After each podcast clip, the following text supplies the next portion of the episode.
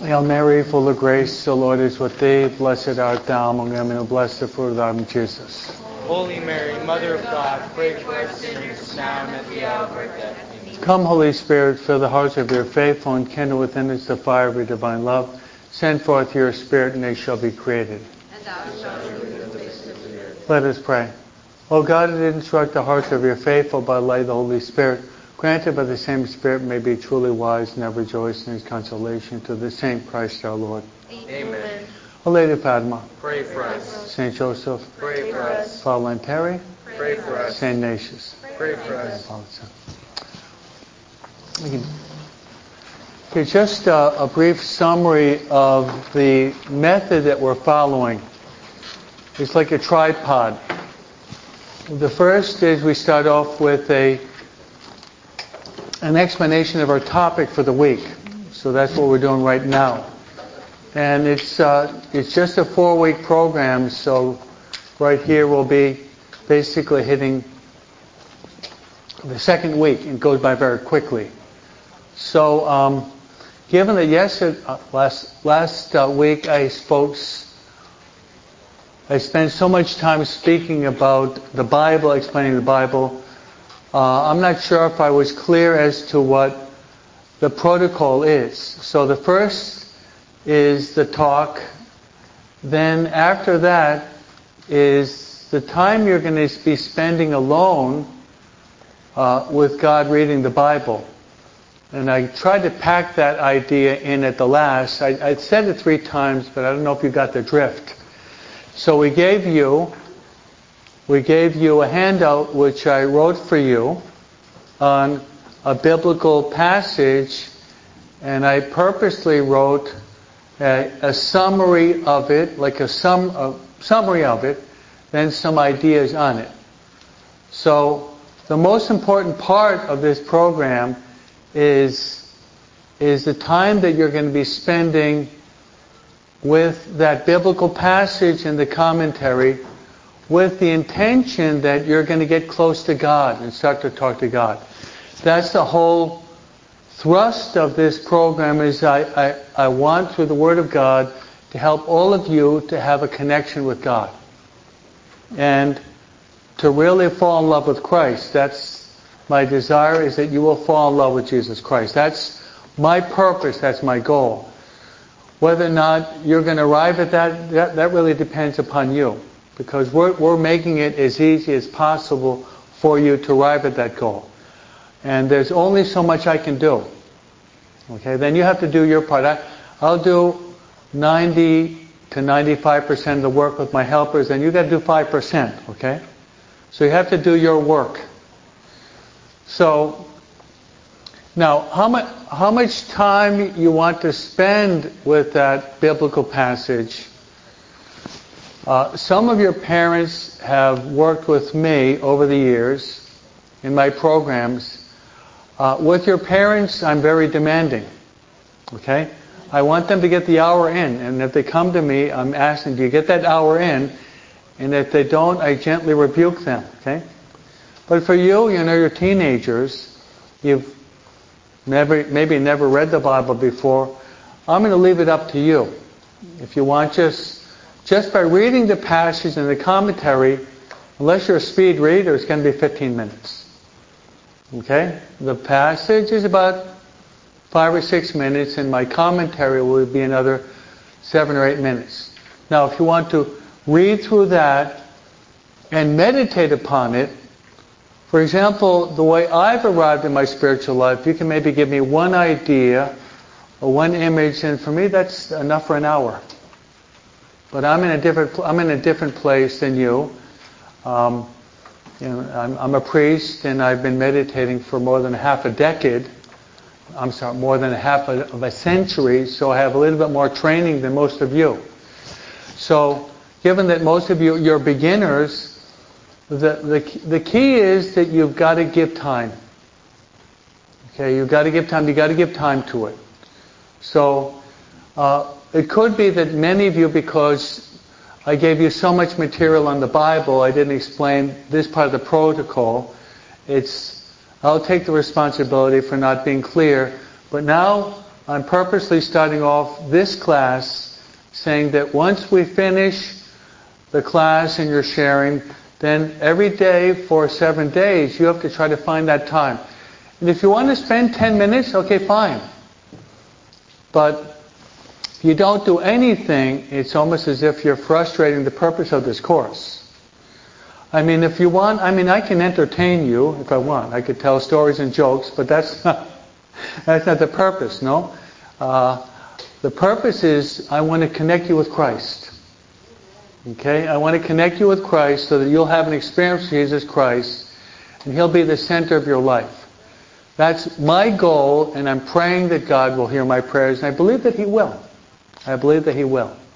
So is that clear? Yes. Okay. Okay, now the, the, the, third, the third part of this protocol, this tripod, is my lecture today will be, will be a little bit shorter, and we're going to be dividing you into, into groups, and many of you have already done my program that we did in June. It's going to be basically the same thing. Now, having dealt with teenagers for 40 years. I know usually you don't like to talk that much in the group. You're a little bit shy. You maybe you've not, never done this before. Okay. Well, at least uh, of your facilitators say, okay, what was the passage that you like most? Even if you just say, well, I really like Genesis 1. I like the creation of the stars, and I tend to be a poetic person. I look up at the sky, see the stars, and I just think about the, the beauty of God. Yeah, that's enough. That's huge. That's great. I mean, you didn't say you didn't say too many words, but I mean, you're hitting the nail on the head. You understand? Not that you have to say, if you want to explain that in greater detail, great. But uh, tr- try to try to share a little bit. I know as teenagers you don't want to share that much. But your sharing is very, very important. Every one of you are precious, and each one of you are going to get a different insight that will be different from the other other nine teens that are going to be in your group. No? And let me just, I'm not going to give you a course in psychology, but you know what the word timid is, right? Timidity, it's a character defect that you have to overcome. Okay? When I was your age, I was very timid. I admit it, no, very timid. I could go through a day without even opening up my mouth. Go to school, come back, do my homework. I was very timid. Uh, but once I ended up in in Argentina with the Latinos, that changed me almost overnight. Okay. So I had timidity as a character defect when I was 13 or 14. Character defect means something you have to overcome, and it's related to pride. Okay, so uh, what, whatever, whatever you're saying, whatever you're saying in the group is is very important. Okay, don't think, well, I'm going to say something that's going to be kind of stupid. It's not going to be stupid. It's not going to be stupid. It's going to be something very important, and all of you are going to receive different insights. Okay, because we're all different.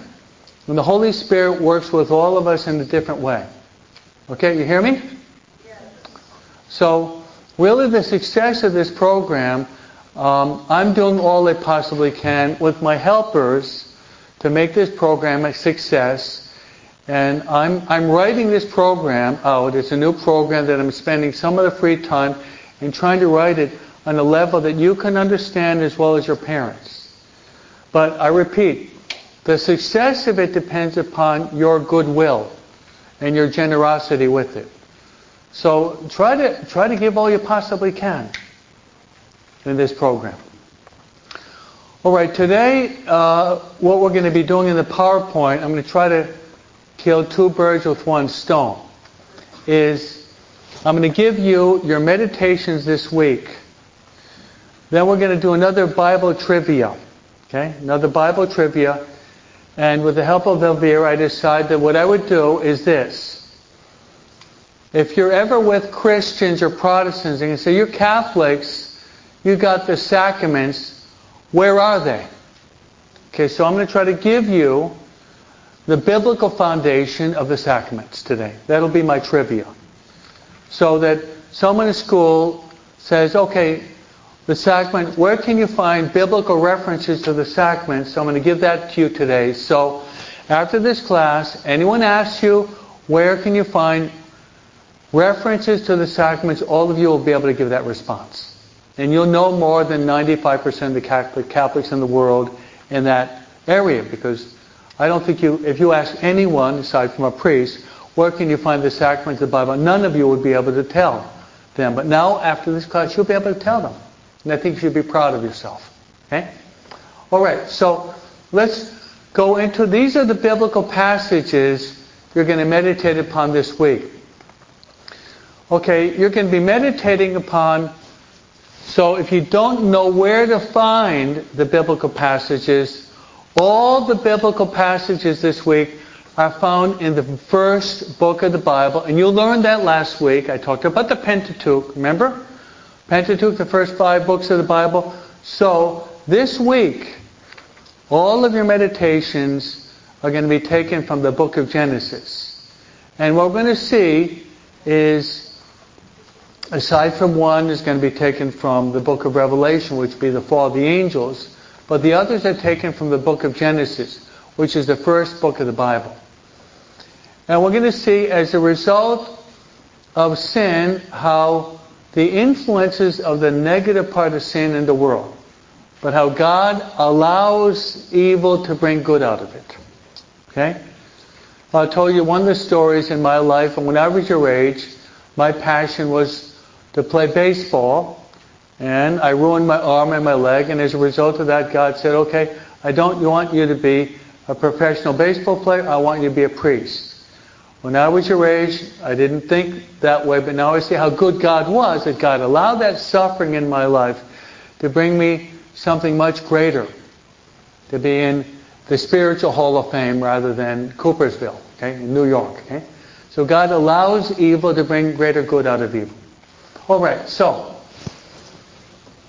okay, okay, the first Bible passage you're going to have is what happened before the before the creation of the world.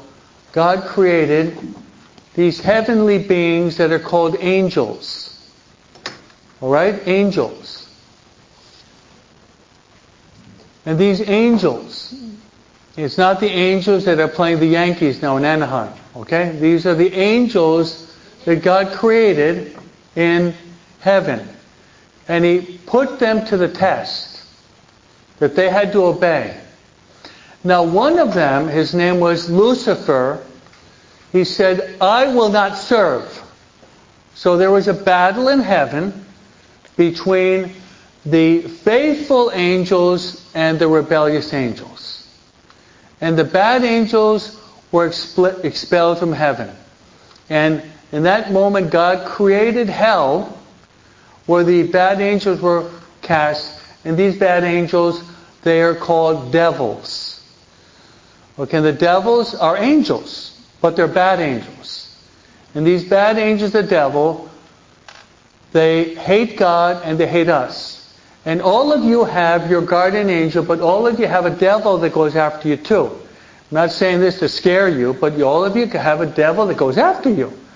Try to push you to do things that are bad. But the good angels are more powerful than the bad angels. Always remember that. The bad angels are out there, but the good angels are much more powerful than the bad angels.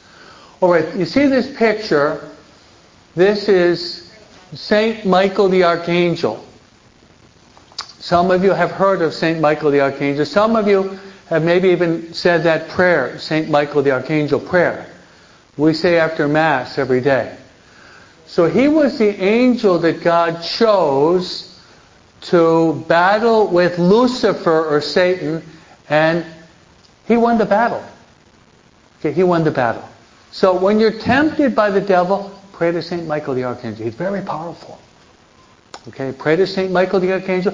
Very, very powerful. So you're going to be meditating upon that and see that was actually the first sin that was ever committed, even before Adam and Eve, was a sin of Lucifer. And there we have it. You're going to be reading through Revelation chapter 12, verse 7, which happens to be the last book of the Bible.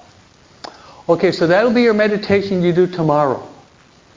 Okay, Revelation chapter 12, which would be the battle and the fall of the rebellious angels. All right, next.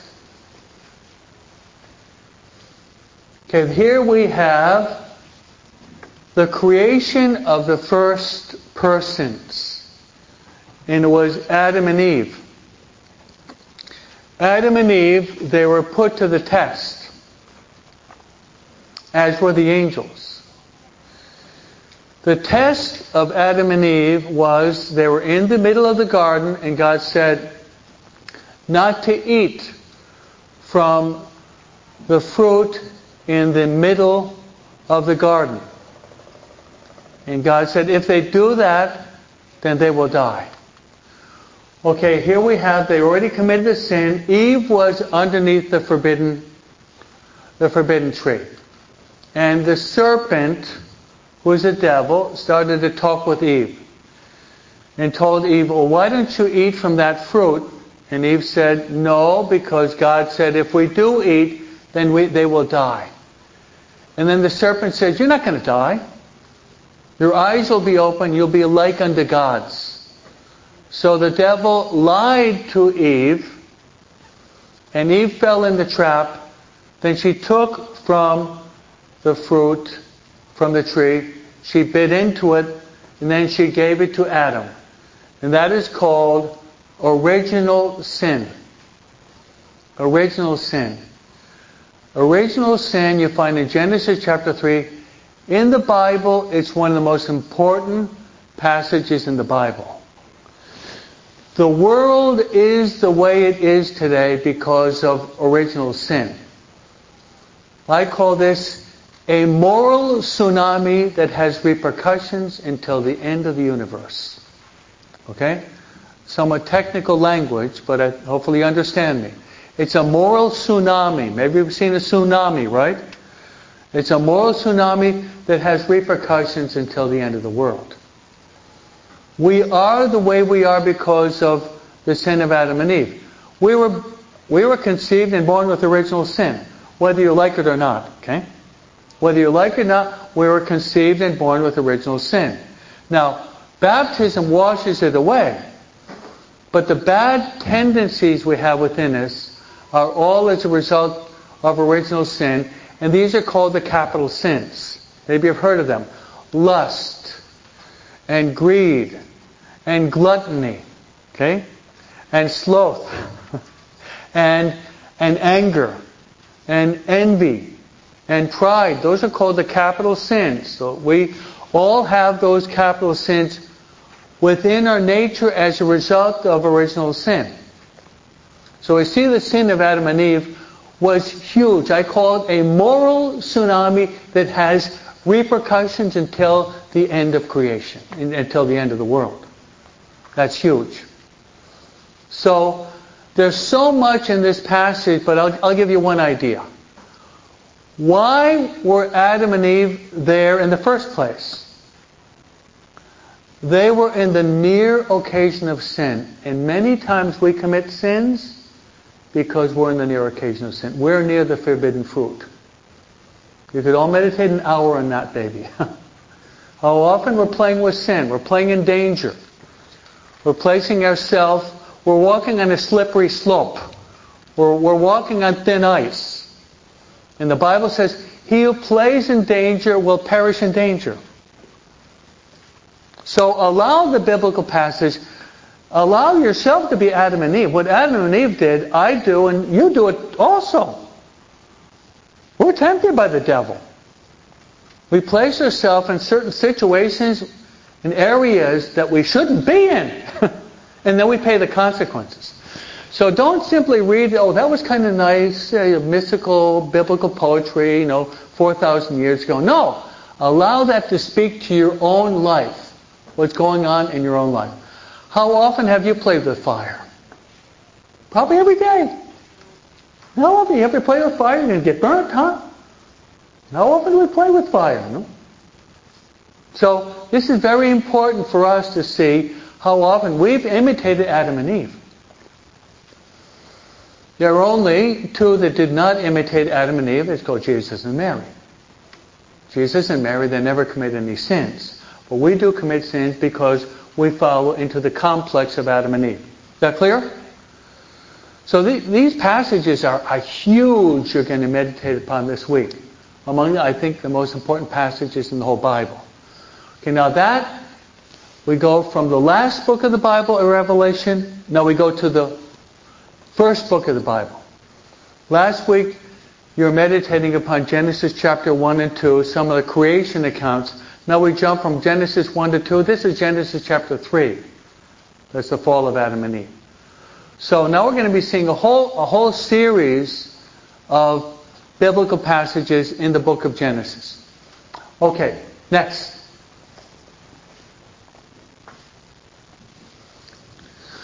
Okay, Adam and Eve had children.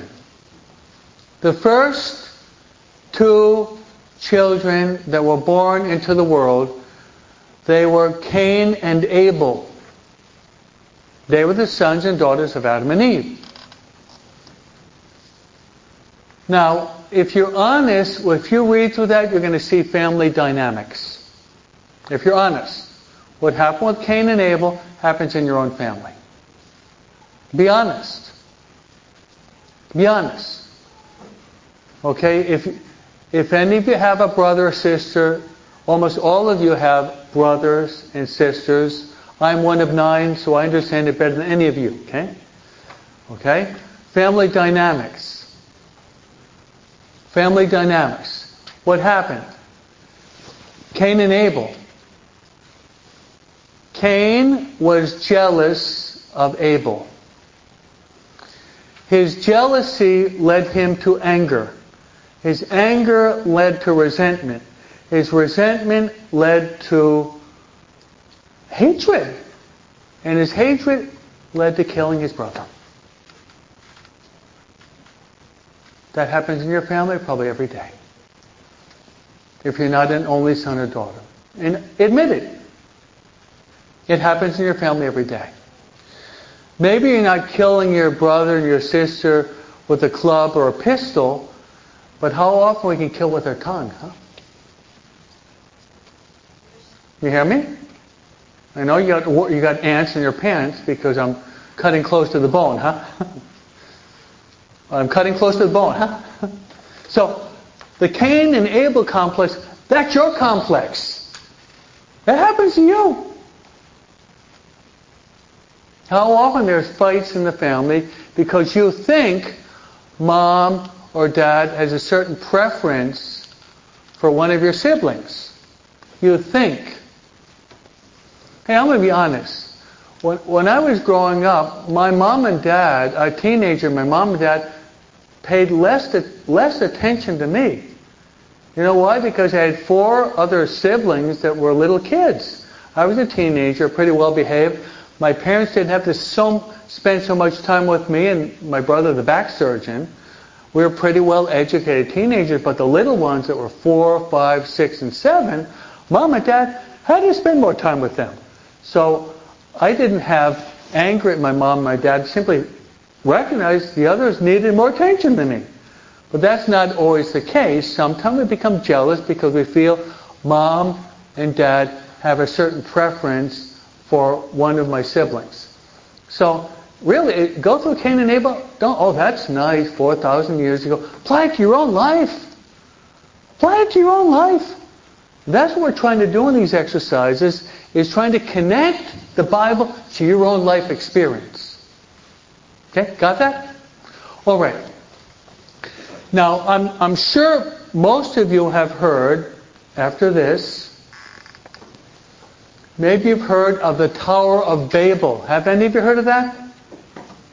Okay, how many of you heard of the Tower of Babel? It's okay, good.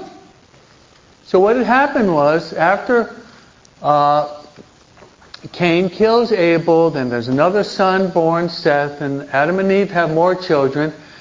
Then the world is uh, is is growing in number, So these people wanted to build a tower all the way to heaven. Okay, why, why was that a sin? Because building a tower, there's nothing wrong with building a tower. Some of you might be architects or engineers or subcontractors. Some of you might be working in construction. There's nothing wrong with building building um, skyscrapers or, or building. Nothing wrong with that. The problem was that they wanted to build it and push God out of their lives. That's the problem. Got that? They wanted to build it. They said, God, get out of our lives. We want to do it by ourselves.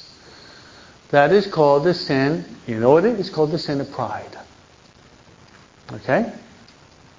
And sometimes we do the same thing. We want to do it our own way. It's my way or the highway, huh? it's my way or the highway, as we say. I got to do it the way I want to do it. It's the egotistic Trinity. It's not the Father, the Son, the Holy Spirit. It's me, myself, and I. Okay? Instead of theology, it's meology. Putting myself first, huh? So, in the Tower of Babel, this, this is our life. I give into pride, and so do you at times. We want to do it our, our own way, and we fall flat on our face. So, that's the Tower of Babel. How many towers of Babel have you tried to construct in, construct in your lives? Probably many. How many projects or things you wanted to do without consulting God? Thinking that maybe, maybe you knew, maybe you knew, better than God in that circumstance. You see, at the heights of stupidity is that to try to do something without God, we will fall flat on her face. So these passages this is where I think the rubber hits the road. This, this is going to hit home, these passages. Okay, let's move on. Okay, the Noah's Ark. I'm sure all of you know about that, right? Remember, remember Noah and the Ark? How many of you heard of Noah's Ark? I think almost all of you. So what had happened was, as time goes on, uh, people are rejecting God more and more. They're committing more and more sins. They're trying to do it their own way. And God becomes so displeased because of the way the world is going that God, that God says, I am going to destroy all living beings on the face of planet Earth. Pretty strong, huh? Everything. From plants to insects, cats and dogs, tigers and lions, and all the people in the world. So God tells that there's one man that is just, and his name is Noah, and he's got his wife, he's got his daughters and their two husbands. So God tells Noah to build this huge ark. And according to studies, they say it was about the size of a football field. Some say that they found on top of Mount Ararat, which a football field is about, it's 100 yards. That's a pretty big ark, isn't it? So once it was finished, God told Noah to go inside the ark. And what did the people do? They started to laugh at Noah and say, you're, you're Noah says, hey, what's going to happen is God is going to send rain down upon the earth, destroying every living being on the face of the earth. People looking up, no, you're an idiot. Look up there. There's not one cloud in the sky. Sun is shining a blue sky. No, you're, you're, you're, we thought you're stupid. Now we know you're an idiot. Basically, they said. Guess what happened? Noah enters into the ark. First, he lets all the animals into the ark. Then he gets in the ark, his wife, his daughters, and their husbands. And as soon as they get in the ark, guess what happens? It gets cloudy, gets windy, and what? It rains and rains and rains and rains one day, one week, two weeks, three weeks, four weeks, five weeks, 40 days. And all the living creatures on the face of the earth were destroyed. And then after the 40 days, there's a dove that's flying, opens up the window, then the dove is flying, and the dove has a leaf in his beak, and Noah recognizes that there's already, the water is subsiding, and there's already some, some uh, dry land. And he opens up the ark, and the animals and Noah's family comes, come outside the ark. So there's, there's a lot of things we can think about in that. And I'll leave that to the Holy Spirit to enlighten you uh, as to the interpretation of the Noah's Ark. Let's move on to the next. Okay, now, Sodom and Gomorrah. Have any of you heard of Sodom and Gomorrah? What happened? Okay, what happened was things has gotten so bad that Abraham and his nephew had left their home, and his nephew Lot had established his home near Sodom and Gomorrah. So Lot was the nephew of Abraham, and what happened was two very attractive men came to visit the house. But they're not men, but they're actually angels. But they look like very, very handsome men, young, attractive men. In Sodom and Gomorrah, and this is what's happening in our country today. There is practice of homosexuality. You've heard that word, right? Okay? Homosexuality and lesbianism. What's happening far and wide now, the LGBTQ movement. You've heard of that? So that had happened such that those two cities were filled with men and women that were practicing uh, unnatural sexuality, which is called lesbianism and homosexuality. And listen to this. You got the angels there, and they knocked at the door of Lot, and they wanted they wanted to rape those angels. That's pretty ugly, huh? They wanted to rape those angels. They thought that the angels were men. So they knocked on the door, and Lot said, Do nothing. These are just by guests. They said, Get out of the way. You're a foreigner anyway. So they confronted the angels, and the angels confronted them and blinded them. Because these were angels. And then God told Lot and his family to get out of that area. And they didn't do anything, so the angels took them by the hand, dragged them out, and said, Don't look behind. And the wife of Lot turned around, and she was turned into a pillar of salt. And then God sent down fire and brimstone, and he destroyed all the people that lived in Sodom and Gomorrah. Try to apply that to what's going on today in our in our society. Okay? So I'll leave that for your own reflection. Okay? What's happening in our country, we're heading in that direction. In a certain sense, even worse. We're heading in that direction. So I'll, I'll allow you to read that and maybe even talk it out with your parents. The two key moral issues in our country are abortion and what is called the, the sexual identity crisis. The sexual identity crisis. God created Adam and Eve, right? Not Adam and Steve, right? Was it Adam and Eve or Adam and Steve? Adam. So Adam, God created Adam and Eve, not Adam and Steve. So God was showing that He was not happy with these two cities, with the people practicing unnatural sexuality. Men with men and women with women. You got it?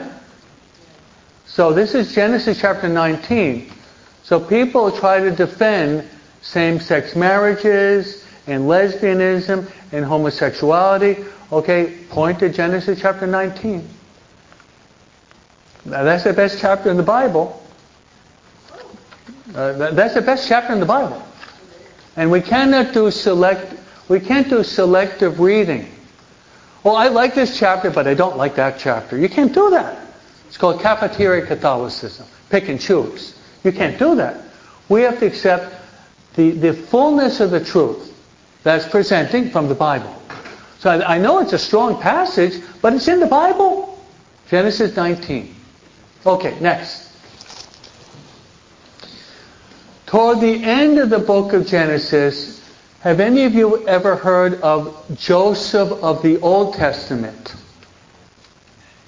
Any of you? Just a few of you.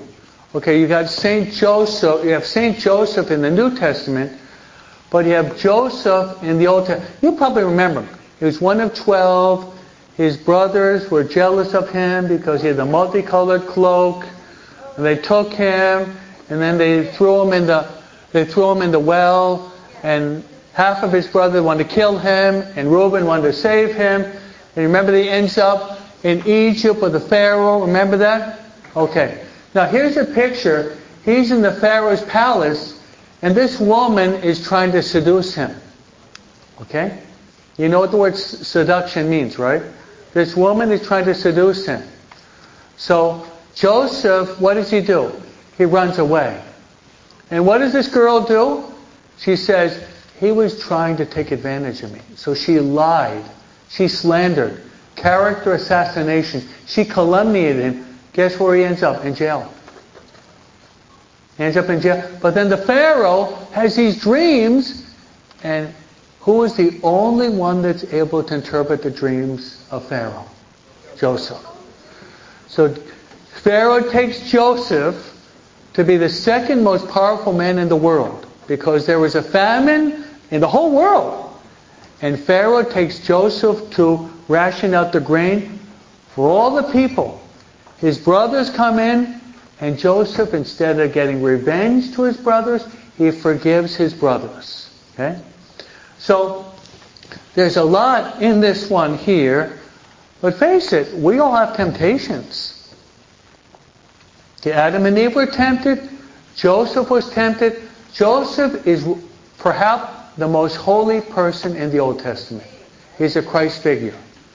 He was tempted and he rejected it. His brother tried to kill him. He forgave his brothers. He's a Christ figure in which Jesus is innocent and Jesus never committed any sin. And Jesus said, Father, forgive them because they do not know what they're doing.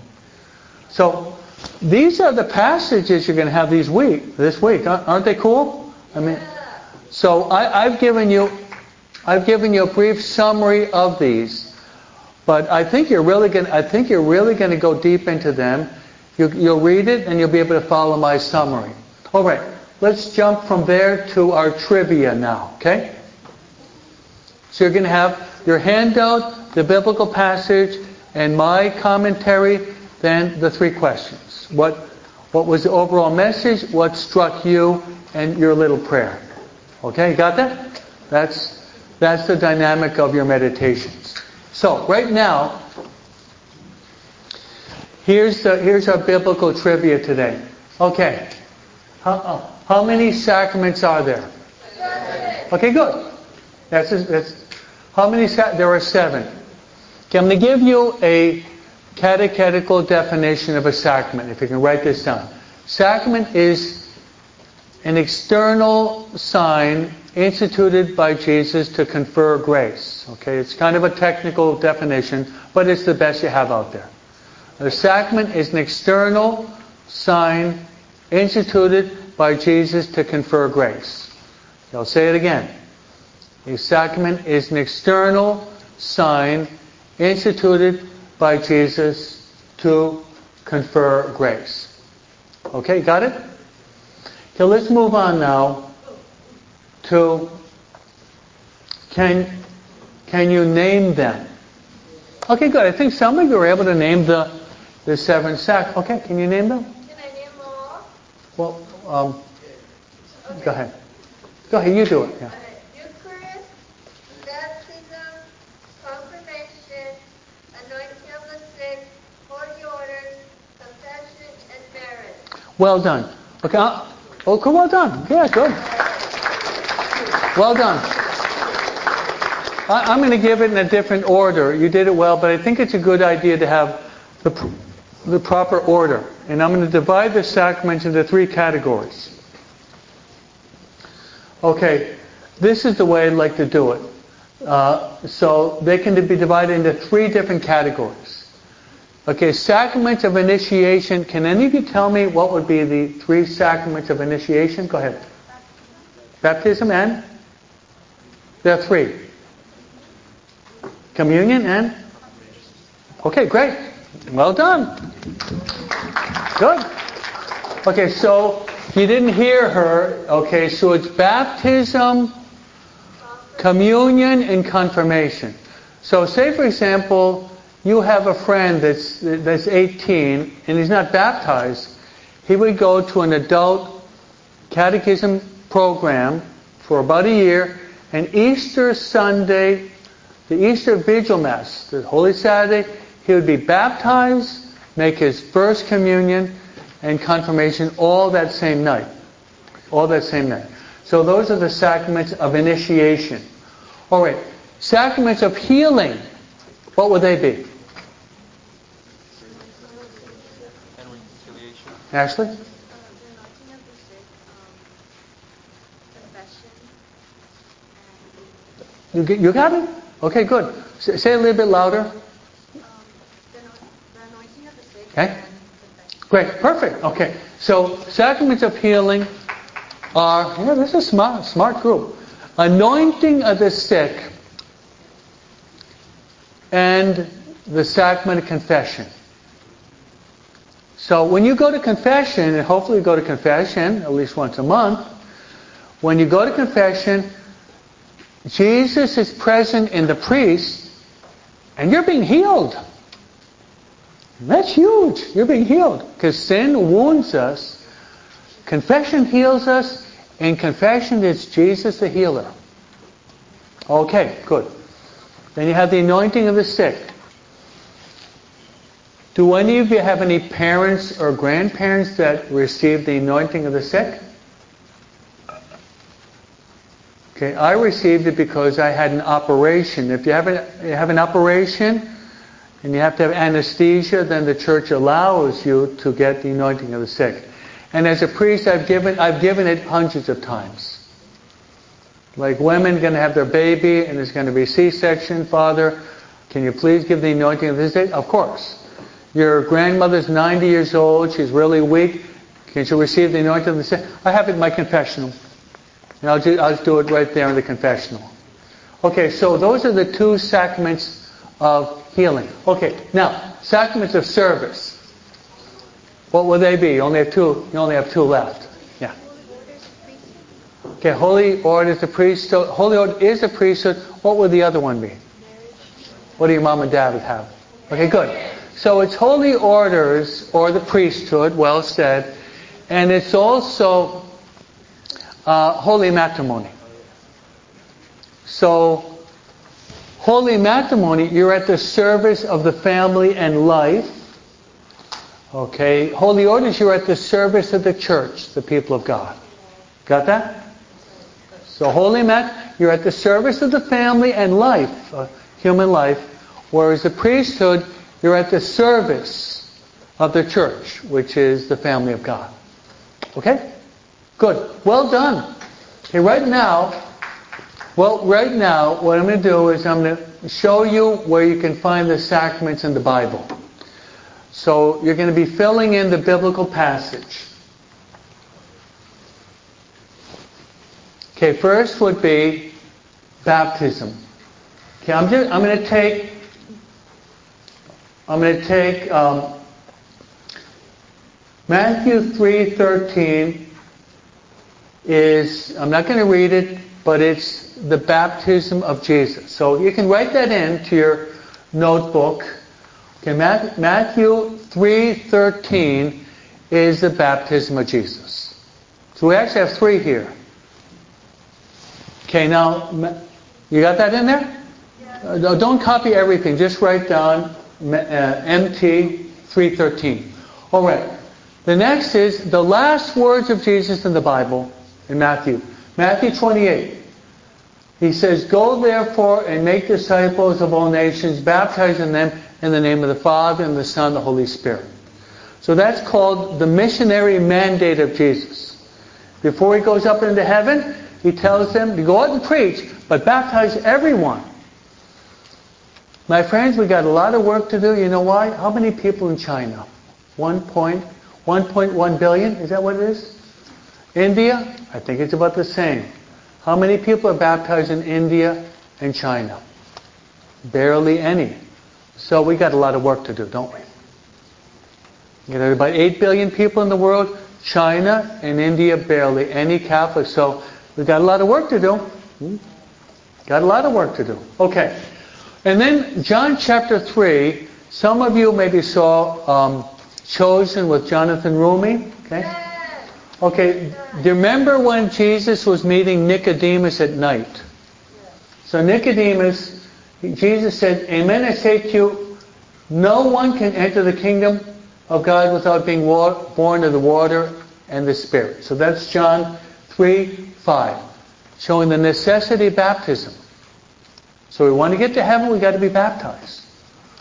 Okay, so those are three verses that refer to baptism. Let's move on. Next.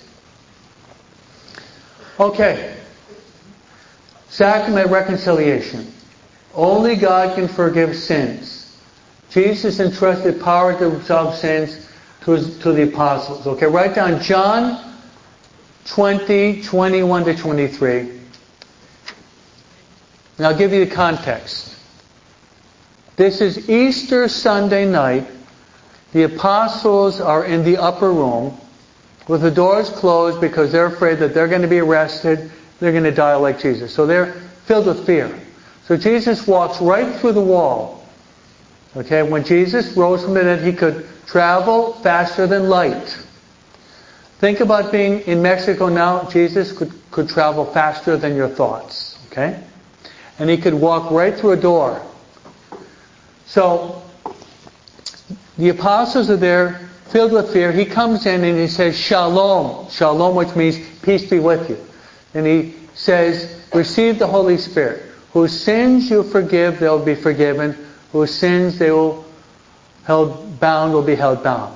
So that, anyone asks you about confession, there you have it. John 20, 21 to 23. Got it? It's cool. If someone asks, where's confession in the Bible? There you have it. 20, John 20, 21 to 23. And it happened to been the Easter gift. That was Easter Sunday night, the gift that Jesus gave to the church through the priests and through the bishops. Okay, let's move on. Next. The Eucharist. This is the greatest of all sacraments. So if you go to Luke chapter 19, I'm sorry, Luke chapter 22, 19 to 20, Jesus took the bread, said the blessing, broke it, and gave it to them, saying, This is my body which will be given up for you. Do this in memory of me. And likewise the cup after they had eaten, saying, This cup is the new covenant in my love, blood which will be shed for you. So there you have the institution of the Eucharist. I'm going to throw out a couple more verses at you that are not here. But go to Matthew 26, 26. Go to Matthew 26, 26. That's a parallel passage. So when we talk about the synoptic, Matthew, Mark, and Luke, if you go to Matthew, you can find it Matthew 26, 26. Let me give you one other. Okay, write down John chapter 6. And write down the bread of life discourse. Okay? The bread of life discourse, where Jesus says, I am the bread of life. Whoever eats my body and drinks my blood will have everlasting life, and I'll raise him up on the last day. That was a Eucharistic prophecy. Okay? John 6 was a Eucharistic prophecy, whereas Luke 22:19 and Matthew 26:26 was the actual institution of the sacrament. Where and when was that? Holy Thursday night And that happened Holy Thursday night in the upper room. That's when Jesus instituted two sacraments, which would be the Eucharist and the priesthood. One depends upon the other, of course. Next. Okay, confirmation. How many of you have been confirmed? Okay, I think that's almost all of you. Most of you have been confirmed. Okay, so this is the this is the key passage for confirmation. Okay, it's Pentecost. Have you heard the word Pentecost? Okay, Pentecost is what? The apostles were with Mary praying nine days and nine nights. They're praying and fasting. And then in the upper room, it was almost like an earthquake, powerful wind. And then what happened over the head of Mary and the apostles, there were tongues of fire. Tongues of fire. Then they'd be able to, able to speak different languages. And then Peter gets up, who denied Jesus a few days earlier. Peter gets up, he gives a homily and converts 3,000 people in one homily. Wow. Talk about power. He denied Jesus Holy Thursday night. Then after the coming of the Holy Spirit, he gets up converting 3,000 people in one homily. Try to imagine our, our big church there filled, okay, three times. You're preaching and those people are converted in one homily. That's powerful. That's the power of the Holy Spirit. Okay, let's move on. Next we have holy matrimony, which is Mark 10, 4 to 12. And this is a very important passage today because, sad to say, it's been legalized same-sex marriages, which we don't agree with. Okay, we don't agree with that. Even though it was legalized about three years ago, we still don't agree with it. Everything that legal is not always moral. Because abortion has been legalized, but it's immoral. So morality and legality are not always on the same page. You got that? Most of the laws we have in the country are pretty good. But some are terrible. They're killing babies and saying a man can marry a man and a woman can marry a woman. That's wrong. And this is, this, Jesus is quoting the book of Genesis. So someone asks you, okay, how do you know that marriage is between one man and one woman? Jesus told us. So people who say that's wrong, Father Larry said this. They're calling Jesus a liar. That's blasphemy. That's strong, isn't it? They're calling Jesus a liar. Saying that Jesus didn't know what he was doing. That's a, that's blasphemy. It's a very serious sin. No one knows more than Jesus Christ. Jesus is God. He's the greatest teacher in the world. So this is what Jesus says. And he, Jesus is quoting the book of Genesis. Jesus is quoting the Bible. He says, God made them male and female. Okay? Man and woman. Boy and girl. God made them male and female. For this reason, a man shall leave his father and mother, male and female, and be joined to his wife. And the two shall become one flesh. So they're no longer two but one flesh. Therefore, what God has joined together, no human being must separate. Okay, in our social, political, academic environment, my friends, that's one of the most important passages in the Bible right now. So try to memorize it. Right now, what's going on? I consider this to be one of the most important passages in the whole Bible. Try to memorize it. Try to memorize it. And someone say, someone trying to defend same-sex union, lesbians living together, men living together. Uh, I don't agree with that because Jesus said this is the way it is. Okay? That's the most powerful argument. Okay, the most powerful argument is defending what Jesus himself said. No one goes beyond that. Is that clear? So I'm, I'm really happy that I'm with you because after abortion, this is a key moral problem in the world today. Which militates against the family.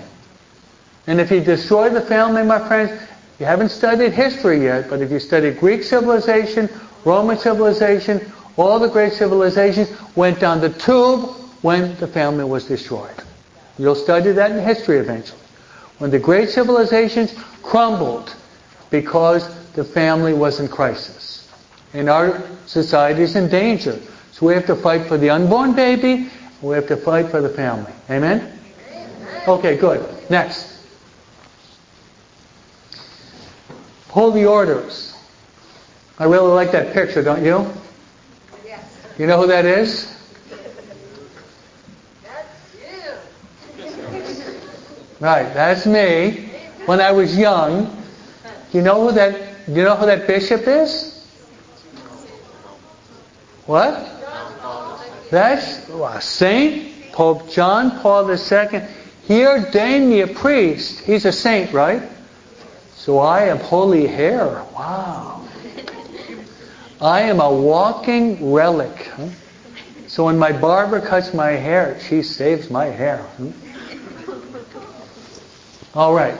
So there's a biblical passage. It's Luke chapter 22, 19, right after Jesus institutes the Eucharist, then he institutes the priesthood. So that's a verse that follows the institution of the Eucharist. Do this in memory of me. And we have John Hardon. The main reason he's been ordained is because of the Eucharist. So true is this that if we would specify the heart of the priesthood, we would say have to have to say it is the Eucharist, Eucharist as presence and the Eucharist as sacrifice. Amen. So do we have one more? I think we have the anointing of the sick. Okay, so we've got oh, the anointing of the sick. That you can find in James chapter 5, verse 14 to 15. And this is what the Bible says, is any man sick among you, let him bring in the priests of the church, and let them pray over him, anointing him with oil in the name of the Lord. That's James 5, 14 and 15. So what do you think? Was it a helpful class? All right?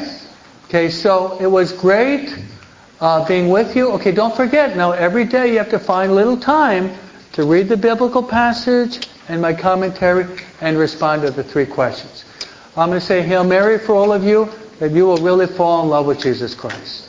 Together. Hail Mary, full of grace, the Lord is with thee. Blessed art thou among women. Blessed the fruit of thy womb, Jesus.